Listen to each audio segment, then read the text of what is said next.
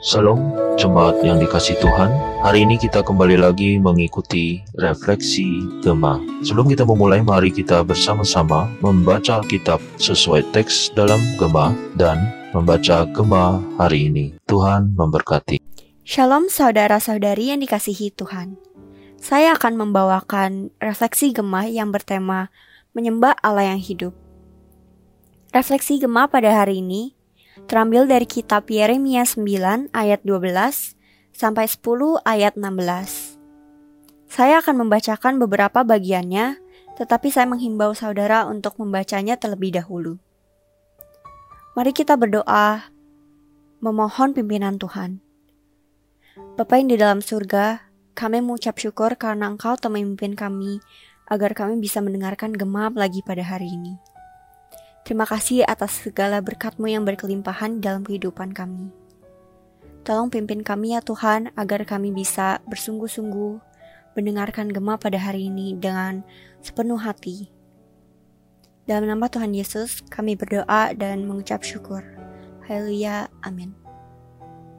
Saudara-saudari, ketika kita bergaul atau tinggal bersama di dalam sebuah kelompok, maka hidup kita akan saling mempengaruhi. Hidup kita dapat mempengaruhi hidup orang lain, namun bisa juga hidup kita yang dipengaruhi oleh orang lain. Hal ini ditentukan oleh apa yang kita anggap penting dan bernilai dalam keputusan-keputusan yang kita buat di dalam kehidupan sehari-hari. Dalam firman hari ini, Tuhan menegur bangsa Yehuda atas dua hal, yaitu yang pertama, terambil dari 9 Yeremia ayat 23 sampai 24. Beginilah firman Tuhan. Janganlah orang bijaksana bermegah karena kebijaksanaannya. Janganlah orang kuat bermegah karena kekuatannya. Janganlah orang kaya bermegah karena kekayaannya. Tetapi siapa yang mau bermegah, baiklah bermegah karena yang berikut.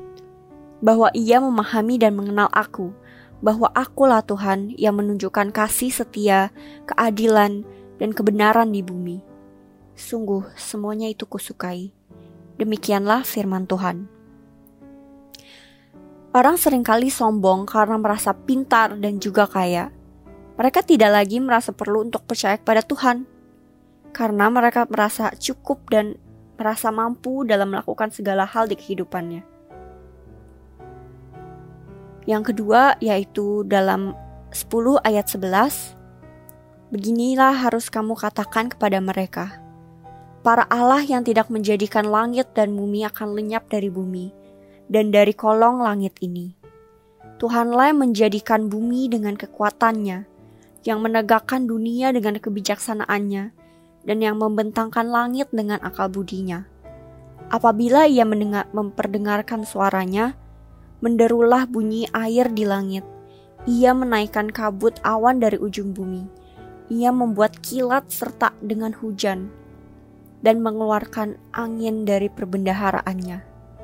Setiap manusia ternyata bodoh, tidak berpengetahuan, dan setiap pandai emas menjadi malu karena patung buatannya. Sebab patung tuangannya itu adalah tipu, tidak ada nyawa di dalamnya. Semuanya adalah kesia-siaan, pekerjaan yang menjadi buah ejekan, dan yang akan binasa pada waktu dihukum. Tuhan marah karena bangsa Yehuda karena mereka bukan yang menyembah Allah yang benar, yang menciptakan alam semesta malahan menyembah patung-patung buatan, buatan tangan manusia yang tidak bernyawa. Betapa bodohnya manusia-manusia penyembah berhala ini. Mereka tidak berpengetahuan dan pada akhirnya akan mendapatkan malu. Semua yang mereka lakukan sia-sia dan akan mendatangkan hukuman atas diri mereka sendiri umat Tuhan harus bertobat dan menghormati Tuhan yang dan hidup dalam takut akan Dia. Saudara, hari ini mungkin engkau berkata, "Saya percaya kepada Tuhan." Namun, apakah engkau ada memohon hikmat dari Tuhan ketika memutuskan sesuatu di dalam kehidupanmu? Apakah engkau mengutamakan apa yang menyenangkan hati Tuhan? Adakah engkau bersyukur atas berkat dalam kehidupanmu? Ataukah engkau merasa itu semua adalah hal hasil kepintaranmu di dalam bekerja, Apakah engkau lebih mencari Tuhan atau engkau hidup mengejar materi? Hidup mengejar nama baik, mengejar kuasa, popularitas, dan sebagainya. Marilah kita hidup dengan selalu mengingat identitas kita sebagai umat Allah yang mengenal, yang menyembah Allah yang hidup, bukan mengalahkan diri kita sendiri dan juga berhala-hala di dunia ini. Kiranya Tuhan, Allah yang hidup senantiasa, menyertai dan memberkatimu. Amin. Mari kita berdoa. Mohon Tuhan mampukan kita semua untuk hidup menyembah Allah yang hidup dan kita bisa mempengaruhi orang lain melalui hidup kita. Mari kita berdoa. Bapa yang di dalam surga, terima kasih karena Engkau telah membiarkan kami bisa mendengarkan gema lagi pada hari ini. Kita diingatkan untuk selalu menyembah Allah yang hidup. Allah yang benar, karena engkaulah Allah yang hidup dan yang benar dan kekal.